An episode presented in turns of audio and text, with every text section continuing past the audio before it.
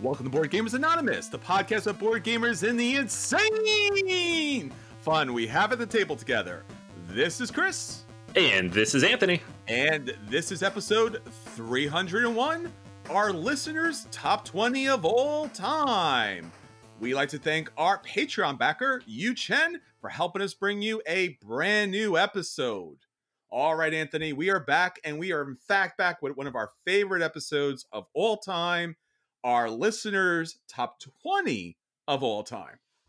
Yep. Yeah, we do this every year ish around the time we do our top 100. And it's our chance to see what you all are playing and what you all love. Um, and then to kind of compare it to ourselves and say, like, oh, you guys are smart. Or what is this? What is this nonsense? I don't know. You've heard these lists before. Um, but no, it's a lot of fun. And we always run a contest. So I get to like sift through all the entries. We had 240 something entries this year, which was oh. amazing. It was like 40% more than last year. And that meant I spent a good chunk of time on Saturday, uh, buried in Excel, playing with a spreadsheet and getting to find out how many people voted for each game, what the total percentages were. Um, so we're going to share with you like how many, what percentage of people put a game on their list. That was kind of a cool thing I was able to pull this year. Sure. And yeah, it means 240 of you out there are eligible to win as well. I have not pulled the winner Ooh. yet. We're going to do it live tonight. Absolutely. So we have a great episode for you talking about our listeners' top 20 of all time. We should mention that as profound and as great a list is of our listeners' top 20 of all time, we did a list that was a little bit bigger last episode. you might have heard of it. I'm still recovering, man. yeah, our last episode, episode 300, was our top 100 games of all time. And in fact, we recorded it here on Twitch on Board Game Arena, which we should also mention if you're watching the podcast for the very first time and you want to jump into the chat, jump onto Twitch, go to Board Game Arena, and you'll find the same feed here, but you actually get to jump into the chat as well. But on that episode, we did all 100 of my games and all 100 of Anthony's games. And it took about three and a half hours to record but it's up it is live and it's there for you yeah and like the thing you got like you didn't see because we were three and a half hours we were live but it took about an hour before to prep and make sure we were good to go and then like 30 minutes of decompression afterwards so it was like five hours of sitting here being like do we got this we got it and that was our biggest episode we've ever done i checked the numbers that is the longest one we've ever done and we did it all live so if you listen to the audio zero edits.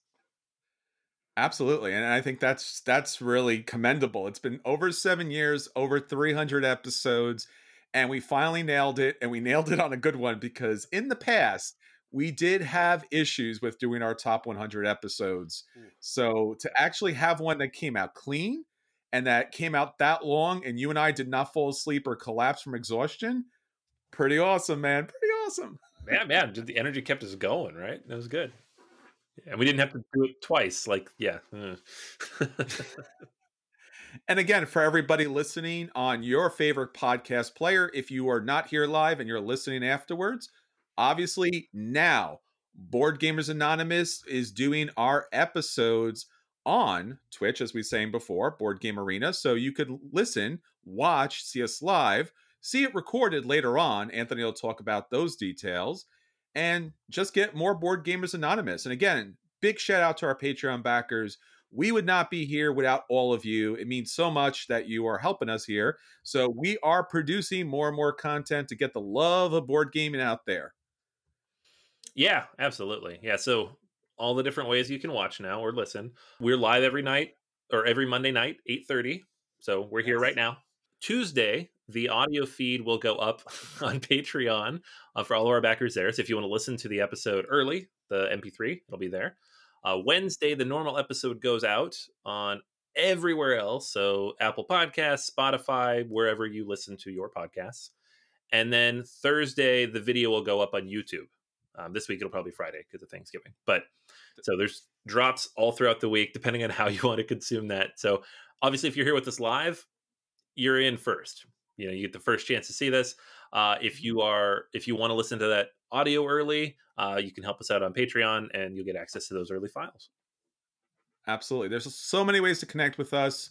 Our Patreon backers are able to jump on Slack, let us know what they want us to do for future episodes. But that's not all. We're talking about more content. Anthony, we have something called BGA Live that goes on every Wednesday at 8:30. Right here in this spot on, Board Game Arena's Twitch. Um, yeah, a lot of you probably already watched that. Uh, if you're if you're watching right now, you got the notification because you are following BGA Live.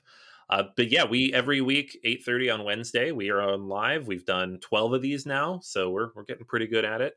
And um, we talk through the news of the week. We talk through what's going on in Board Game Arena, and we either play or watch uh, some of our fellow gamers in the community play a game and walk you all through it. So you learn the rules, you learn some of the basic strategies, some of the cool stuff, some of the stuff that makes us angry. Um, lots of good stuff. Uh, yeah, and this week is Stone Age. So a classic worker placement game. And we're going to have mm-hmm. friend of the show, Jason Perez, on um, from Shelf Ooh. Stories and formerly of Every Night is Game Night, which was I know him podcast. I hope so because you're hosting the show with him. Uh, um, I'm not going to be able to make it because of the holiday, but uh, Jason's going to step in because he's an awesome guy and help us out.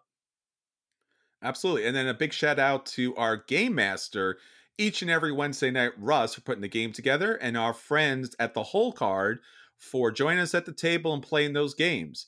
If you'd like to let us know what you would like to see on upcoming episodes, so many places to reach us. There's just endless numbers of opportunities. Hopefully, in the future, we'll be able to be with you personally after this whole COVID situation lets down. But in the meantime, BGA is out there. BGA is live. We're doing a lot of good stuff and we want to do a lot more. So hit us up, boardgamersanonymous.com. Our website is probably the best place. All the videos, all the articles, everything that you want to know about BGA is up there. All right, Anthony. So that's what's going on with BGA. But we have a lot of other stuff that's going on. Our listeners are out there talking. What's our question of the week? Question of the week this week What's a type of game that no one makes enough of? What game mechanic ah. do we want to see more from in the hobby? So, whether it's a gimmick or just a really cool thing that you thought would be a bigger deal and isn't, um, these are not the things you think are overdone. So, sure. nobody said legacy games. I think we're all good on that. Um, but a lot of other stuff that maybe you wouldn't think of. So we have a few that I pulled from the Facebook uh, page, uh, facebook.com slash board gamers anonymous. Uh, some mm-hmm. examples from there. And obviously, if you're in the chat right now and you have an answer to this question, please shout it out. Chris will jump in and let us all know what you're thinking. Yep. So, first up, um, and this is one I fully agree with uh, Captain Sonar. So, we had a couple people in the Facebook group mention Captain Sonar, Sonar, which is like a wholly unique game. This is like 4v4 real time game in which everybody is playing a different part on the submarine it is chaotic. It is stressful. It is incredibly fun, but also very stressful. Um, that that kind of real time hidden movement, everything about it. Like the one thing I always had a problem with, like a hidden movement games, is they can drag on. They're slow. They could get a little clunky and they break. like Fury of Dracula, for example. Sure. Um, this one, all that can happen, but it happens so fast because you can't slow yeah. down. So yeah, I would love to see more games like this. Yeah, if you like to shout across the table, and yet have to listen as people are shouting, this is the game for you. And not just across, like laterally. like, I know. What are you it's... doing? but it's a really fun game and it's a wonderful mechanic. Yeah, absolutely. All right. So another one uh, that came up uh, a couple times actually was uh, Cloudspire or in general tower defense games. From um, this is Cloudspire. It's the biggest, most expensive, best produced of all the tower defense games that are out there, all a handful of them uh, from Chip Theory games. But mm-hmm. just in general, like some of those video game genres, like tower defense or MOBA, that they nobody's really quite mastered yet. I know there's a few out there that people say do a really good job, but I don't feel like any of them are mainstream, right? And there's certainly not a lot of options. Yeah, I think this was a, a, a game mechanic that just blew up when I was a kid, and I used to play so many of these games. This was way back I, I would say uh, Warcraft three. They used to have these mods, and that's what we played all the time. They used to. It was incredible, and then to see this come out in board game form is so much fun. So we could definitely use a lot more of this. Yeah, it'd be cool. Yeah. All right. Uh, I know this one's a favorite of yours. I've never played it actually. Uh, Palaces of Carrara. Ooh. Uh, and I think just that central wheel mechanic, right? That's I, I haven't played it, but I have like looked through the rules because I've tried to track down copies, and I'm like, this looks cool. Yeah, and again, it's just the idea of this physical mechanic that actually the resources become cheaper. So it's a little bit of a press your luck if you're going to be able to get the resource that you need. And you can see on this map here the idea of these different colored mm. stones that go for different building types. And as it ticks down, everything becomes cheaper and then free. So, yeah, I think we could see a lot more of that out there. Um, Ora Labora is kind of close to that, where the resources become more plentiful as the wheel spins. So, yeah, I think everyone's a, a big, big, big, big favorite of wheels. So until we get the Pop-O-Matic bubble, it's all about wheels, man. The Pop-O-Matic. Nobody mentioned the Pop-O-Matic. That's yours, That's right? Mine. Yes.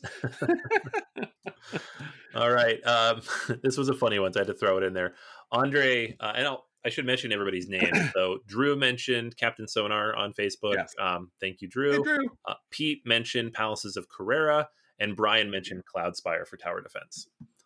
Cool. Uh, so this one's from Andre, and he says, uh, just Cole Wehrle any games from Cole Wehrle. So if he could just clone himself and make more games, he'd be happy. And I think I'd agree because Cole, his the last two years were my game of the year. Uh, he didn't release a game this year. Oath isn't out yet, so 2020 game of the year will not be a Wehrle game, but maybe 2021. It's possible, but then we'll have the Coley Wars, and I think I think Lucas already has that branded, right? So I don't know if cloning uh, is definitely the way you want to go with this, but yeah, it would be great. Uh, yeah, I, I, think that's a great idea. I think all of our designers, we need to keep them in like super special places that they can just produce games all all along and are just as happy as can be. Uh, but we'll, we'll we'll see. I don't know what that place would look like. It'd be like Meeple Land or something like that. I know. Like, why can't they all produce like three or four games in a year, like Stefan Feld, and work a full time job? Oh. I know. What is oh man. Uh, and then one more that I threw in there. This was actually along with the Palaces of Carrara, um, but Tzolk'in. And I threw this in there yeah. because I want to see more of this. I love that gear mechanic, and it's it's one of those things that like it seems like a gimmick, and then you play it and you're like, this is great because it shows you how you're programming your actions and planning ahead very very tactically very very tangibly you can feel it you know you can see it you can watch it move um, a lot of games have this kind of mechanic, but you don't get to see it as much. So I love the physical nature of this. Yeah. And no, I'm a big fan of this too. We just played this on our last episode. So if you haven't seen us play Tzolk'in or you want to know about Tzolk'in, check back because BGA Live had that game on there and we had a lot of fun playing that. Yeah, I like wheels. Wheels are awesome. Wheels are great all my favorite games are wheel based. So yeah, that's great. Uh, we do have some shout outs in the chat. Uh, Ruby wants to let us know that she loves horror games and there are not enough out there. So be afraid, be very afraid. Uh, Russ wanted to let us know that the Amerigo Cube Tower is oh. not used enough. And with, I have to agree with that. No, I mean, the, the, the only other three games I can think of are basically the same game with different themes on them, right? They're just remakes of uh, Wallenstein. Yeah, and then a big shout out for multi-use card games. We had multiple people out there, and they're they're loving that. Maybe like used in La, La Granja. I know I have a lot of games that use that as well. Obviously, the black box edition of Glory to Rome, and so many other great games like that where you're just utilizing the cards in multiple different ways. Fort is a recent use for that. I mean, I love multi-use card games. I mean, it's it's one of my favorite mechanics, next to Pop-O-Matic Bubble. That's number one. number one, Pop-O-Matic Bubble. My kids have actually been playing uh, Trouble lately. Oh, and cool. It, man, it makes them want to kill each other. I don't know if it's cool or not. they have to learn about the randomness of games and the Pop-O-Matic Bubble. You know, it's just when they hit it, when you like land on the other person, you knock them back to the start. Oh, yeah. It's just like you might as well like hit hit each other over the head with a hammer at that point. like it's no good. Ah, siblings and sorry. You have to be very careful with that. Right. so you have to say sorry. That's that's a good parental note, right? You have to say you have to say sorry after you knock somebody out. Yeah. Later on in life, when you play board games and you knock somebody out, you're like, sorry, not sorry. I, I don't yeah. know. I have to do this. Quite happy so... to have done this because now I am winning. it's true. All right. So there's so much good stuff going on there. Our question of the week comes out each and every week. You can find it on Facebook. You can find it on Twitter. Basically, all of our social media is out there. If you find a social media that we're not out there, or if you find a podcast player out there we're not there, let us know because we will get on that immediately. We want to be where you are. So hit us up. Uh, those questions of the week come out every week. And again, if you weren't able to get to the question of the week on social media, come on to the chat because we'll now be here each and every Monday and you could chat your responses. All right, Anthony. So that's it for our question of the week. Again, there's so much to talk about, but we'll talk more about it this coming Wednesday at BGA Live, 8:30 Eastern Standard Time. My friend, we have a feature review. In fact, the most important feature review, our listeners' top 20 games of all time. But I think that uh, you have a contest to run. Are we running that now, or are we going to be running that later? How how are we running that? Boom! Oh, let's get in the game. yep, we like I said, we got 240 people. I got to pick a name out here. I'm excited to do it. Uh, there are a small number of people who specifically wrote in their thing they don't want the game. Give it to someone else. Aww, so, that's so if sweet. that pops up, I will draw a different name. But you guys are awesome. You're like the best listeners out there. yeah, there's like usually you see one or two, but there was a good number of people just like, I just Aww. want to participate. I was like, oh, that's nice. So 2020 isn't the worst year. Thanks to you all. We appreciate yeah. that. Special shout out to you all. Great. All right. So we're clicking and we are picking the winner. Pow. Type that in. And no, no, I don't think you entered. You did I your did not enter. and the winner is drum roll, but don't actually drum roll to break the mics. Uh, Damian it's, Perry. It's Congratulations, Ooh. Damian Perry. You are winning a Damian game Perry. from the list that we're about to provide. so you'll get to pick one of these 20 games. Um, I believe they're all in print. I believe they're all accessible. So you should be able to just pick whatever you want from the list. So uh, awesome. if you're watching or listening, congratulations. Uh, if you're not, I will email you shortly. Very cool. Congratulations, Damian. I hope this is a great list for you. And hopefully there's some great games in there. So hopefully this will be a big prize for you. We run contests all the time. So again, obviously hit us up. Uh, the year is coming to an end, and hopefully we can run a lot more. So congratulations, Anthony. We got a huge list.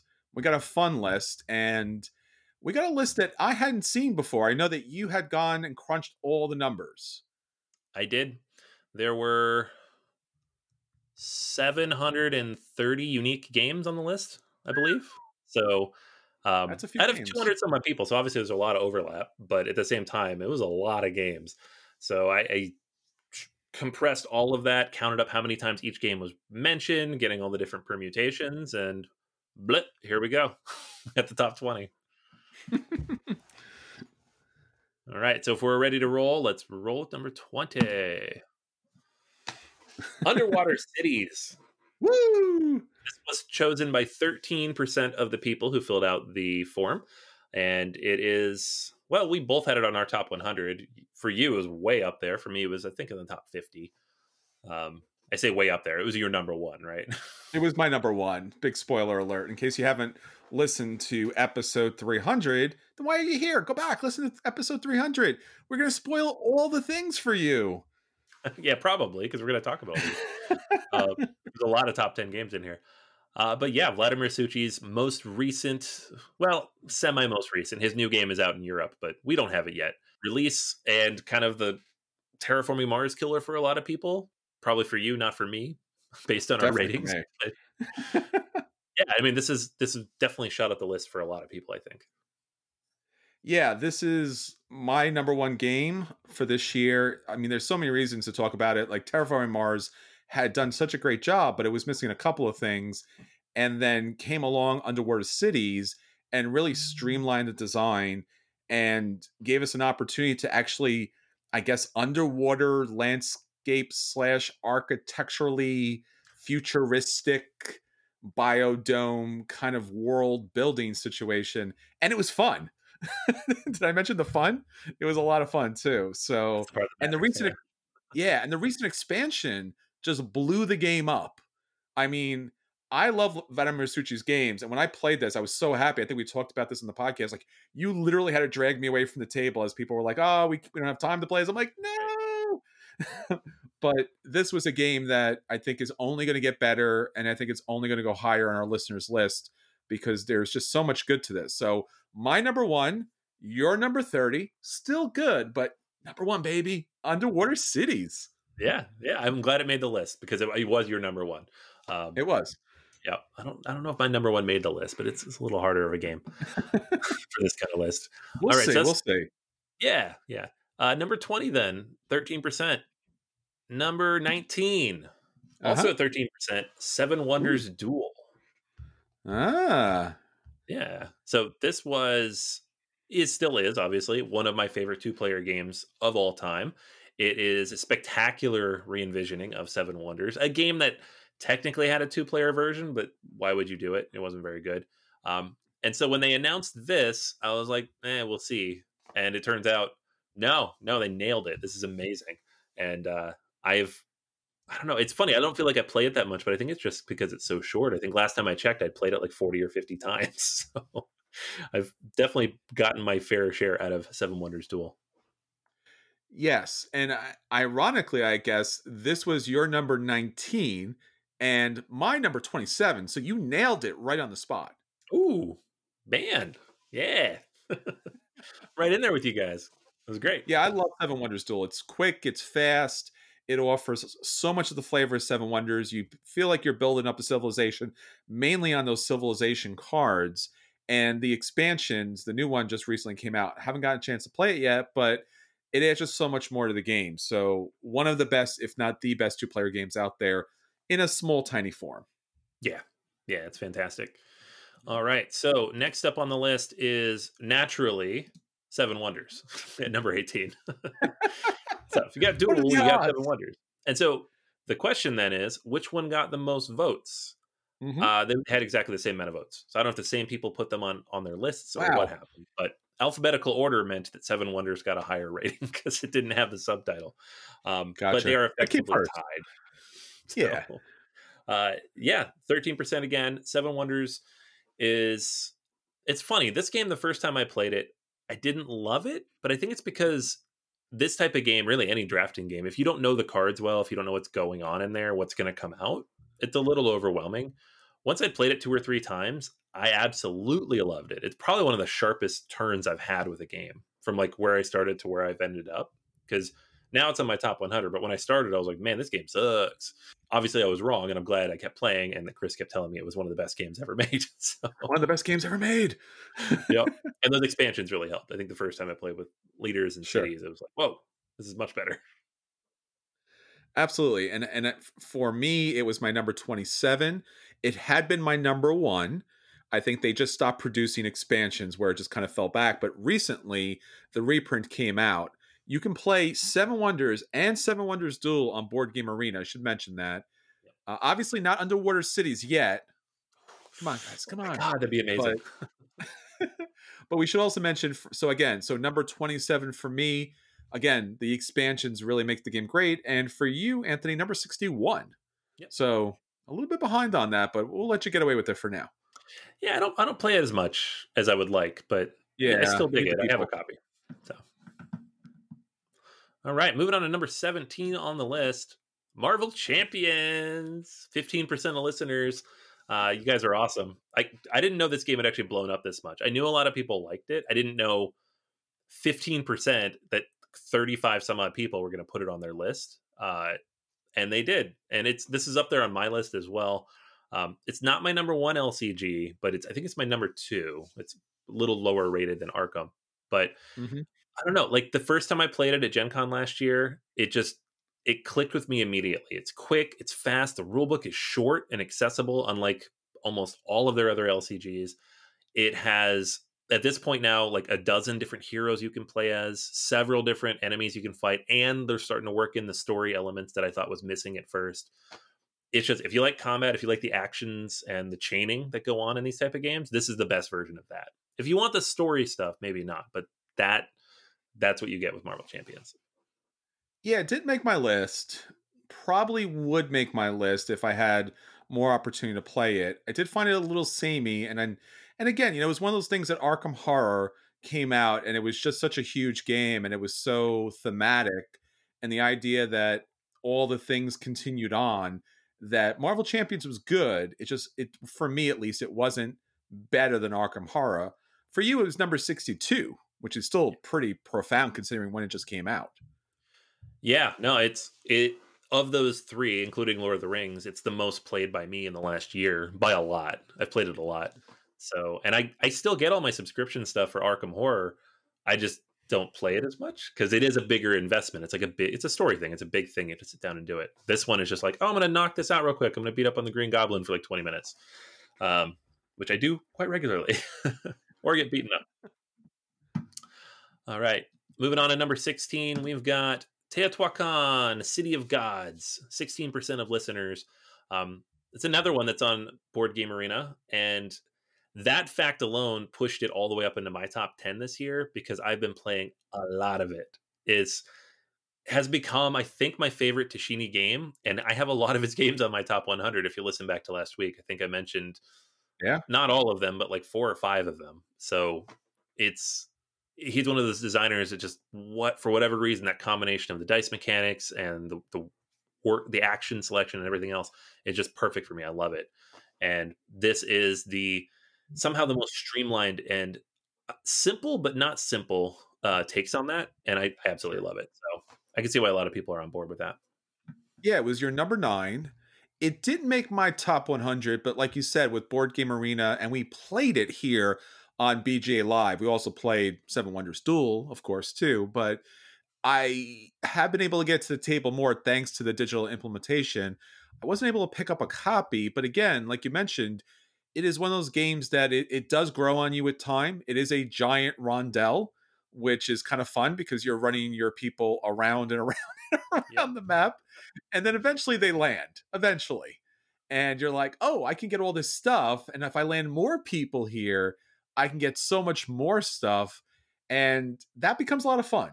And it's and building again, if you have a physical copy of this, especially building the Great Pyramids here it's just a lot of fun with those tiles. It's a really a wonderful production, and we should also mention a relatively cheap price, right? Because they yeah. could certainly don't. I hope they're not listening, but they could certainly charge a lot more for this great game.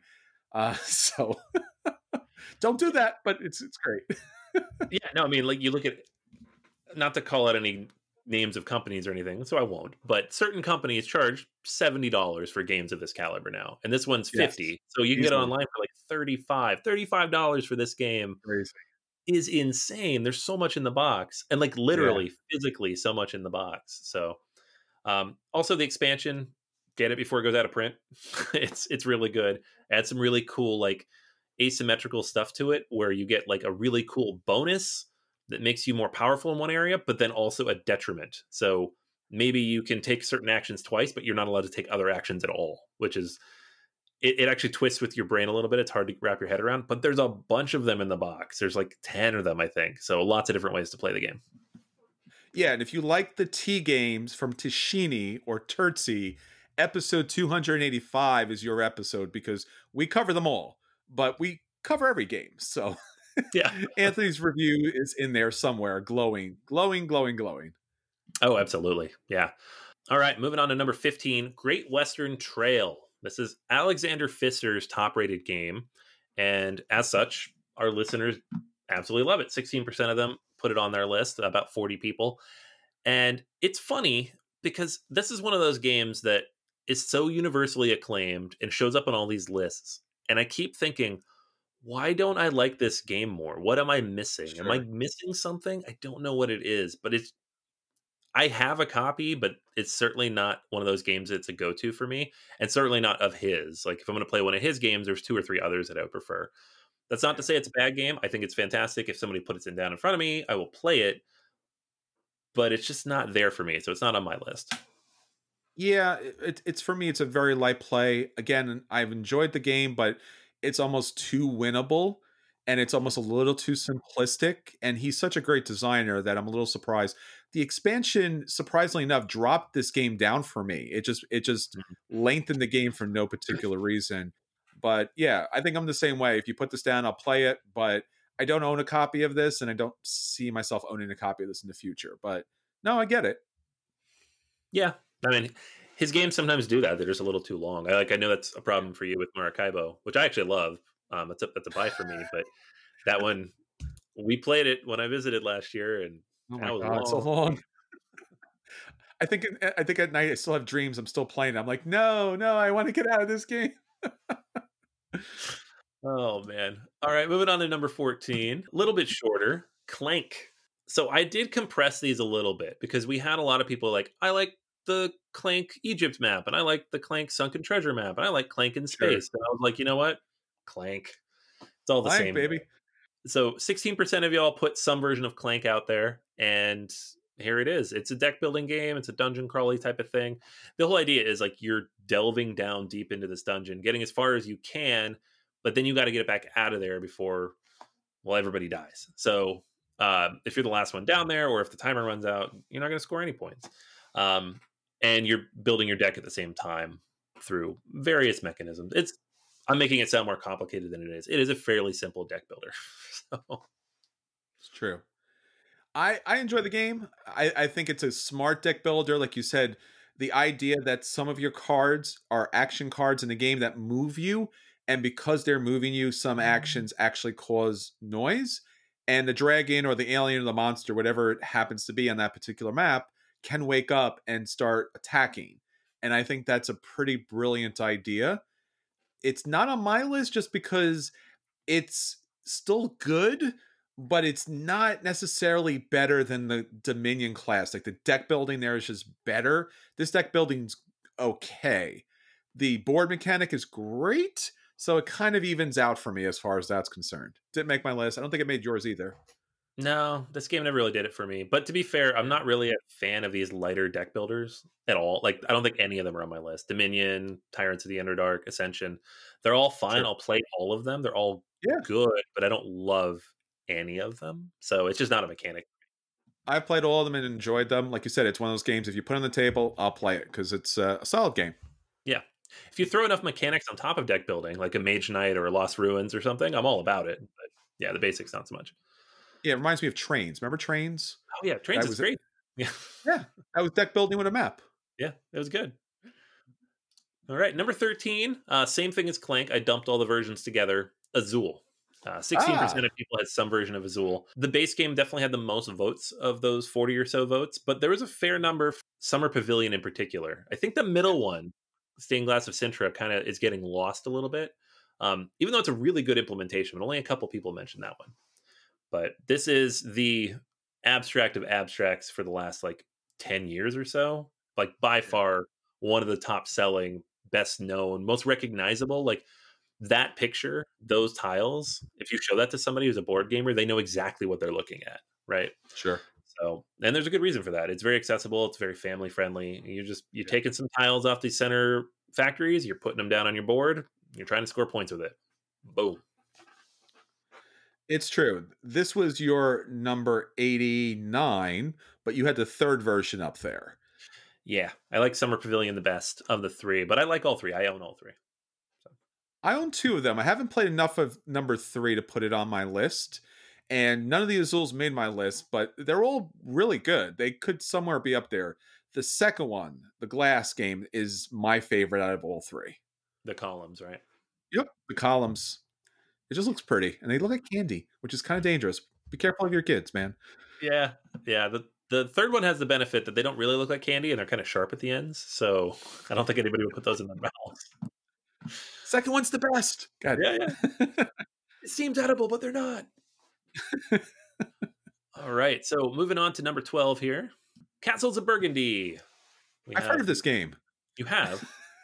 Tell me about it.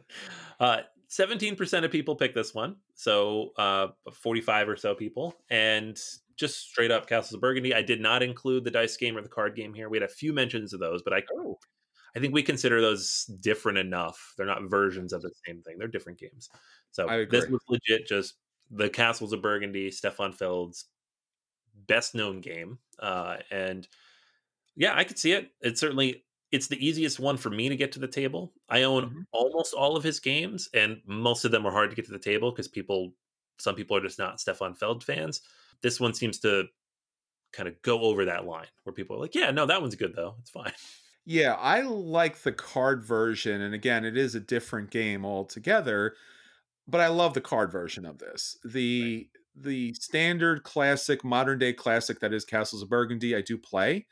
I have the online version of this, so I get it to the table. The online version isn't that great. I wish it was a lot better than it is, but the card version did make it pretty high up for me. For you, Anthony, the actual game version, I, I believe, is number 47, and then the card version is number 88, yeah. which is, you know, a, a little bit of a, a space apart, right? Your board game version was higher. For me, the card game, Castles of Burgundy, was number 50. Yeah, I think for me, base version of Castles of Burgundy, just it's a staple, right? It's an all time classic for me. There are like 12 expansions now like mini expansions that go in oh that box. The right combination of those makes this game like that next level for me. It's yes. got a solo version. It's got a cooperative version. It's got all these different types of tiles and things you can throw on top of it, and almost all of them are good. So at this point, having most of those now from all the advent calendars I picked up and from the Board Game Geek store, and you don't have to do all that now. You could just buy the 20th or the 10th anniversary edition or whatever they call it. I went on a crusade to collect all of the special mm. boards and extra collections and rare bags, and then they just reprinted the game. Yep. So that's what they do, man. Maybe for that reason alone, it didn't make my top 100. But I like the game. Do like the game, but the card game is so much better. So that's why it's got my number 50. But the board game itself didn't make my top 100. I can see that. Number 11, Root. 18% of listeners. Uh, this one is, I know it's way, way up on my list. We just talked about Cole Wehrle, how he had um, two years in a row my number one game of the year. Um, the other one was Pax Pamir. This one just keeps getting better because they keep adding content to it. So you got the base game where you've got your Woodland Alliance and your cats and your birds and your vagabond, and then they threw in some lizards and the otters, and then they're like, more.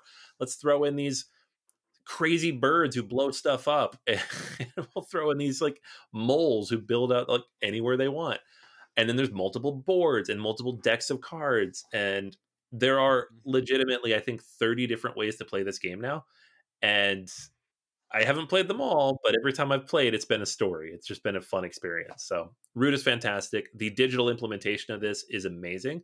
Very well done. And it is just it keeps moving up my list.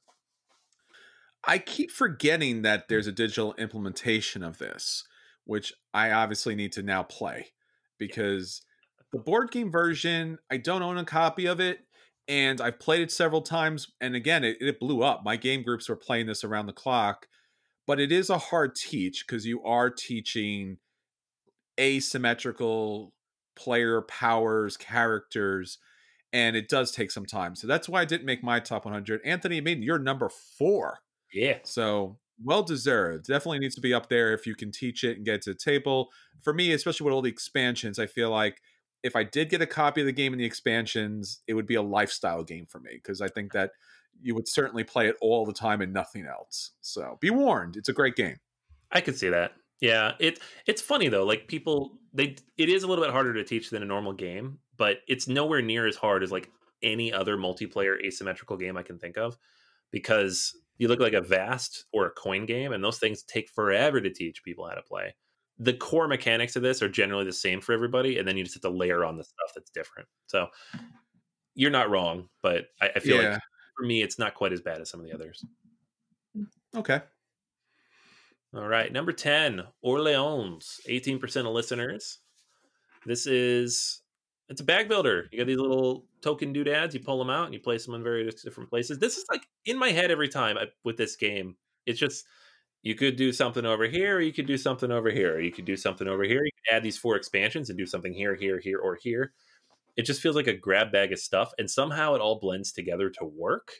And it doesn't seem like it should because it's just various modules and mechanics like all piled on top of each other. But it works. It's fun. Yeah, it's a great game. I remember when it first came out, we were all blown away by it. It was that bag building situation, like you said. Mechanically it shouldn't work out because you are doing a deck builder but in a bag and then yet at the same time it's one of those situations where there's so many choices to make up your bag and there is straight line paths to victory. Now the expansions both the small and big expansions do open the game up a lot and i think they are required otherwise you're just going to do the scholar track all day long so I think that this is a game that benefits from its expansions. If you've only played the base Orleans, then you are missing out. Uh, I think for me, this was my number. Let me just double check 69 for me. And uh, it's well deserved. And I think this is a game that does better over time because I think you do need to try all the extra stuff that comes along with it.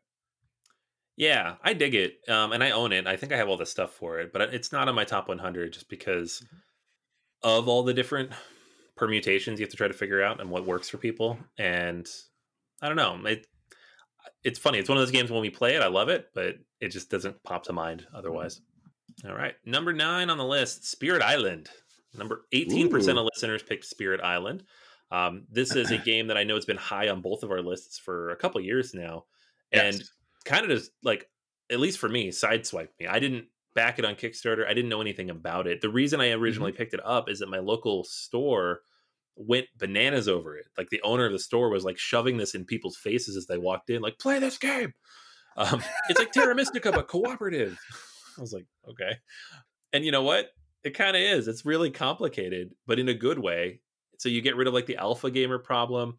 You take on a really cool theme in which you're playing these spirits, like repelling the invaders, the colonizers, got all these different variables that make the game like almost infinitely replayable because you have multiple multiple spirits plus the expansion on top of that plus the different difficulty levels. It's a game i've nowhere come close to playing all the different versions of and every time i play it it's a memorable experience because of that. So yeah it definitely deserves to be up here.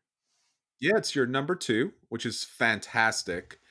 It was my number one last year. It's my number 37 this year. There's just been so many great games that came out for it I've played it to death. I even played the online version with you, and we played that a bunch. I'm still waiting for the expansion stuff. I think that's what it needs to kind of bring it back to the table. But it is a big reversal of all of those European colonization games out there that's all about, hey, there's a native land. Let's take it. Yeah.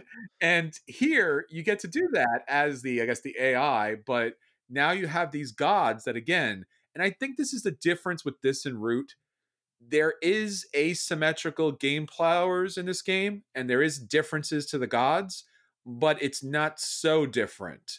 You can give someone the board and be like oh this does a couple of things that make it unique but it's not going to be radically different. And again depending on how you put the gods together there are certainly better combinations. And this is another game that does so much better with its expansions because with the base game it just kind of shuts down when you win or lose the expansions really open the game up. Love the expansions.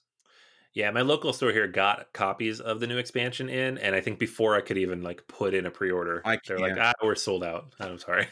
I haven't been able to pick up any of the new stuff, and it just kills me because it's yeah. it's ready to go all the time, and you can play solo. I love playing solo with that game. I, honestly, I think I've played this 30 times, and maybe two or three times with real people. Like most of it's been solo. All right. Number eight on the list Brass Birmingham.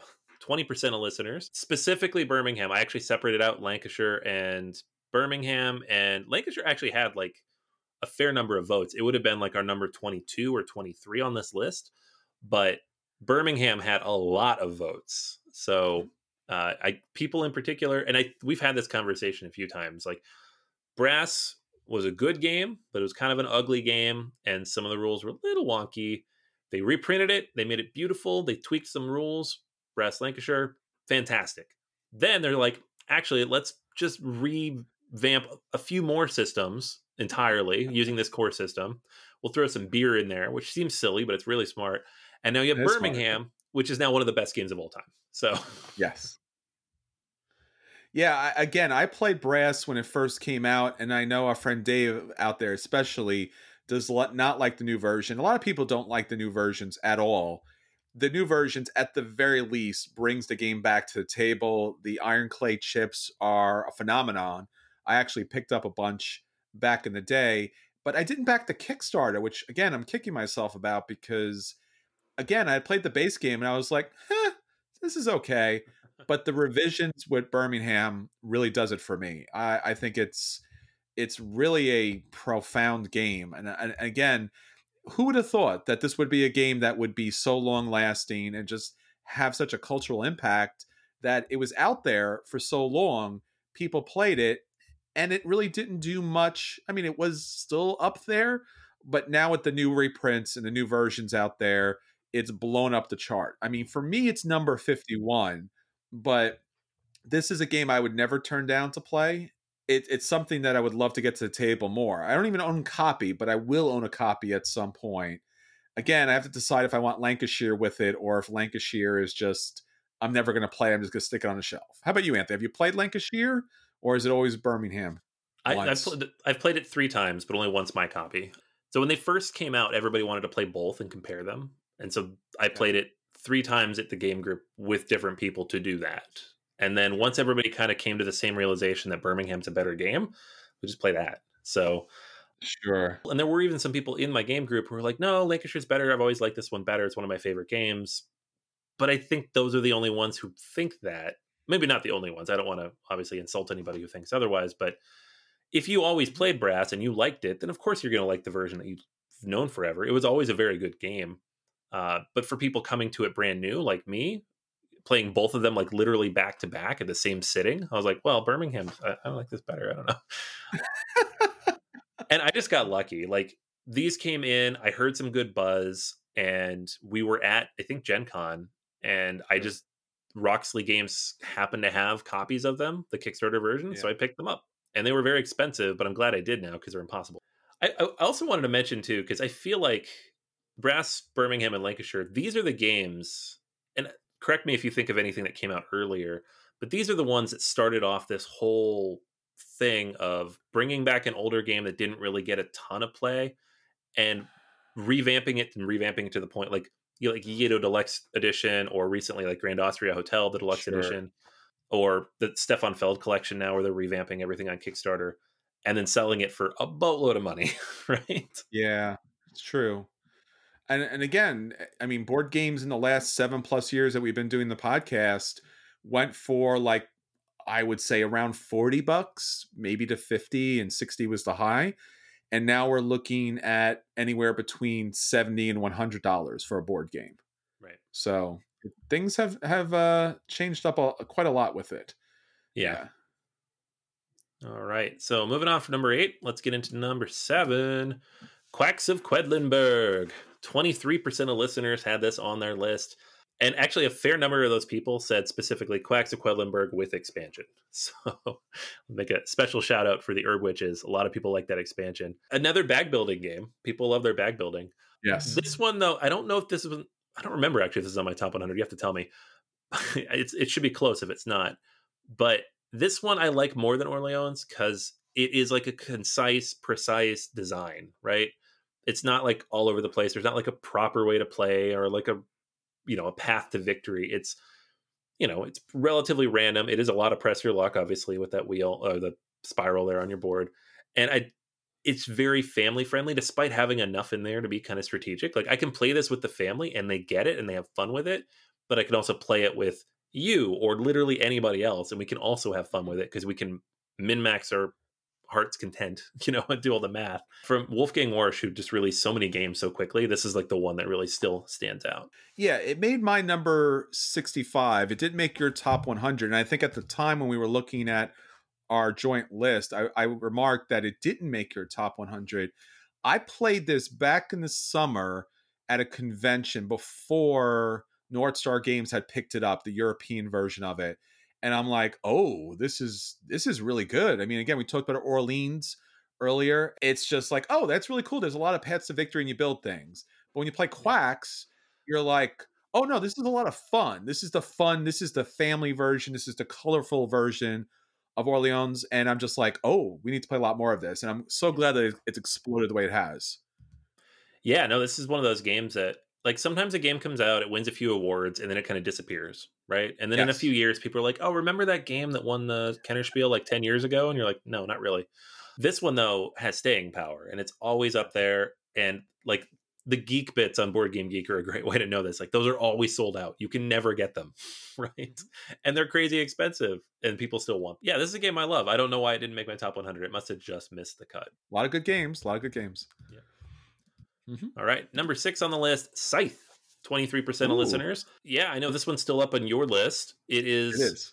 It's one of those games that I have not played now in a couple years and has certainly fallen down a fair bit, but I have not played a lot of the new content for it. So I have not played Rise of Fenris. I still have not gotten around to that. It's like I'm basing this off of the base game where having played it a fair amount those first couple years, it just kind of grew a little stale with me. But that said, I'm still immensely impressed by the production, by the game, by what Stegmaier put together.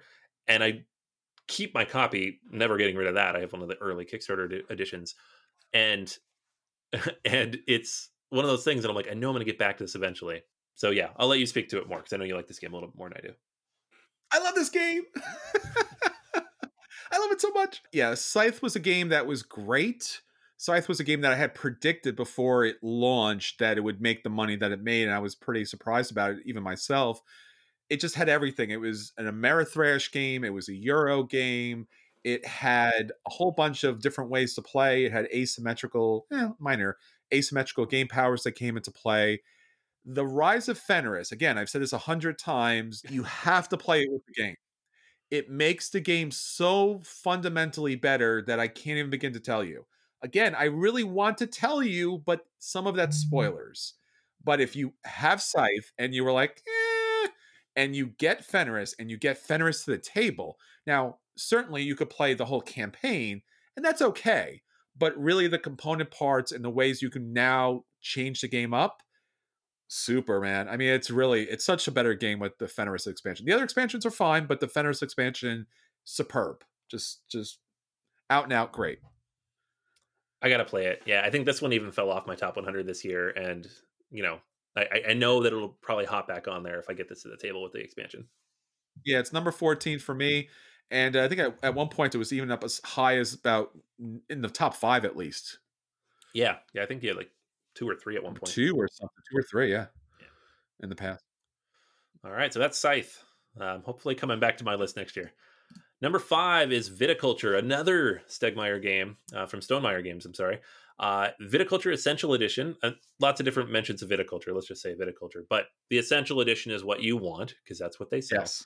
And this is like one of those quintessential worker placement games that kind of seems to have snuck in and supplanted a lot of the other ones, like the Stone Ages and the Lords of Waterdeeps. And now people talk about viticulture. You want to play viticulture. And there's a few reasons for that, I think. One is that it's it's a beautiful game. It's accessible. Yes. The theme is very relatable to like anybody who might be in your game group. So it's good for like couples or families or whatever it might be. It's scalable with the stuff that comes in there. Like you don't have to have all of this extra content in there. You can just make it very simple and play the basic version of the game. But it also has things like there's a solo version, or you have these like you know upgraded cards that come with it. I haven't really played this game a ton in recent years, if only because I tend to have bigger, heavier, meatier worker placement games. But I still really appreciate what Viticulture does. Yeah, it did make my top 100. I don't believe it made your top 100 either. And again, I did like this game a lot. It was a little random. That's really what just kept it mm-hmm. off the top list for me.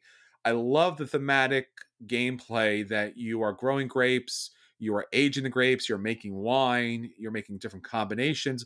I mean, the gameplay is just out of this world, but the randomness of the cards that I got a really super good cards is helpful and you didn't get a great card, that's kind of painful and there is a, a challenge with that game but nonetheless it's still great i own a copy of it i have all the extra stuff for it at least i think so not all of the stuff i think this game had multiple small expansions that came out later but great game great game. Absolutely. All right on to number four uh, one that i know is on both of our lists concordia with 27% of listeners selecting it. This one again there was a few mentions of like concordia salsa or venus or whatever i com- kind of consolidated them all it's the same core mechanic uh, but this is Mac Gerdts's best known game, I would say. Yes, and absolutely. It's fantastic. A lot of games have now started to use this mechanic.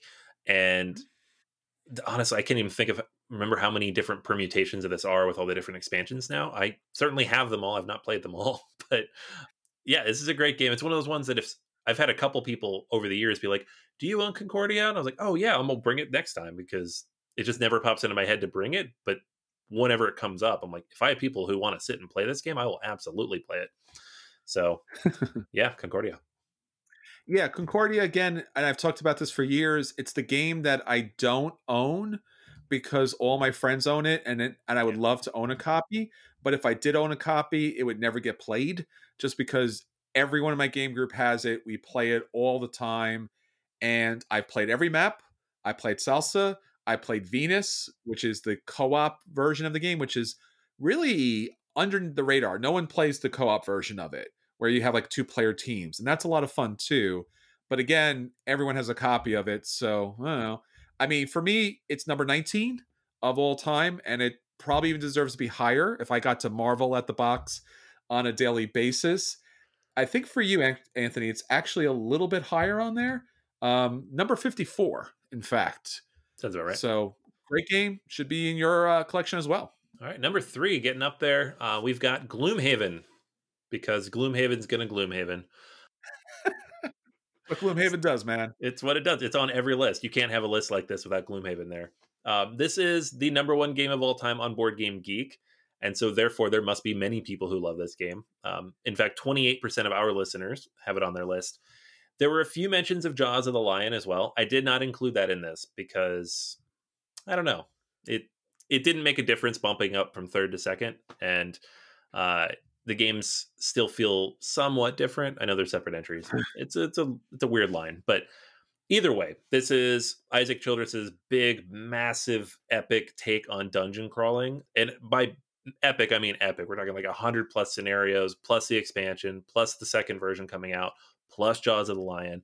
If you liked Gloomhaven and you want this to be, you know, your lifestyle game, it can be. There's years worth of content in this box. I know exactly one person in all the gamers that I know who has finished all of it and is waiting feverishly for Frosthaven. Most people have gotten about halfway through and then they move to a slower cadence because it's a lot. I'm about 25, 30% through. A lot of that solo. I still love this game. It is on my top 100. It's pretty high on my top 100, I believe. It is. But have not played it a ton in recent sure. months, years, just because it, there's a lot there. And I feel like I've gotten a fair amount out of it. So it, it's one of those funny games that every time I think of it, it makes me happy, but I don't always get it to the table. It's certainly one of those games that you can't argue is a bit of genius, a kind of masterpiece. There's no argument there. For me, it's just it overstays its welcome because it's a lot of the same over and over and over again.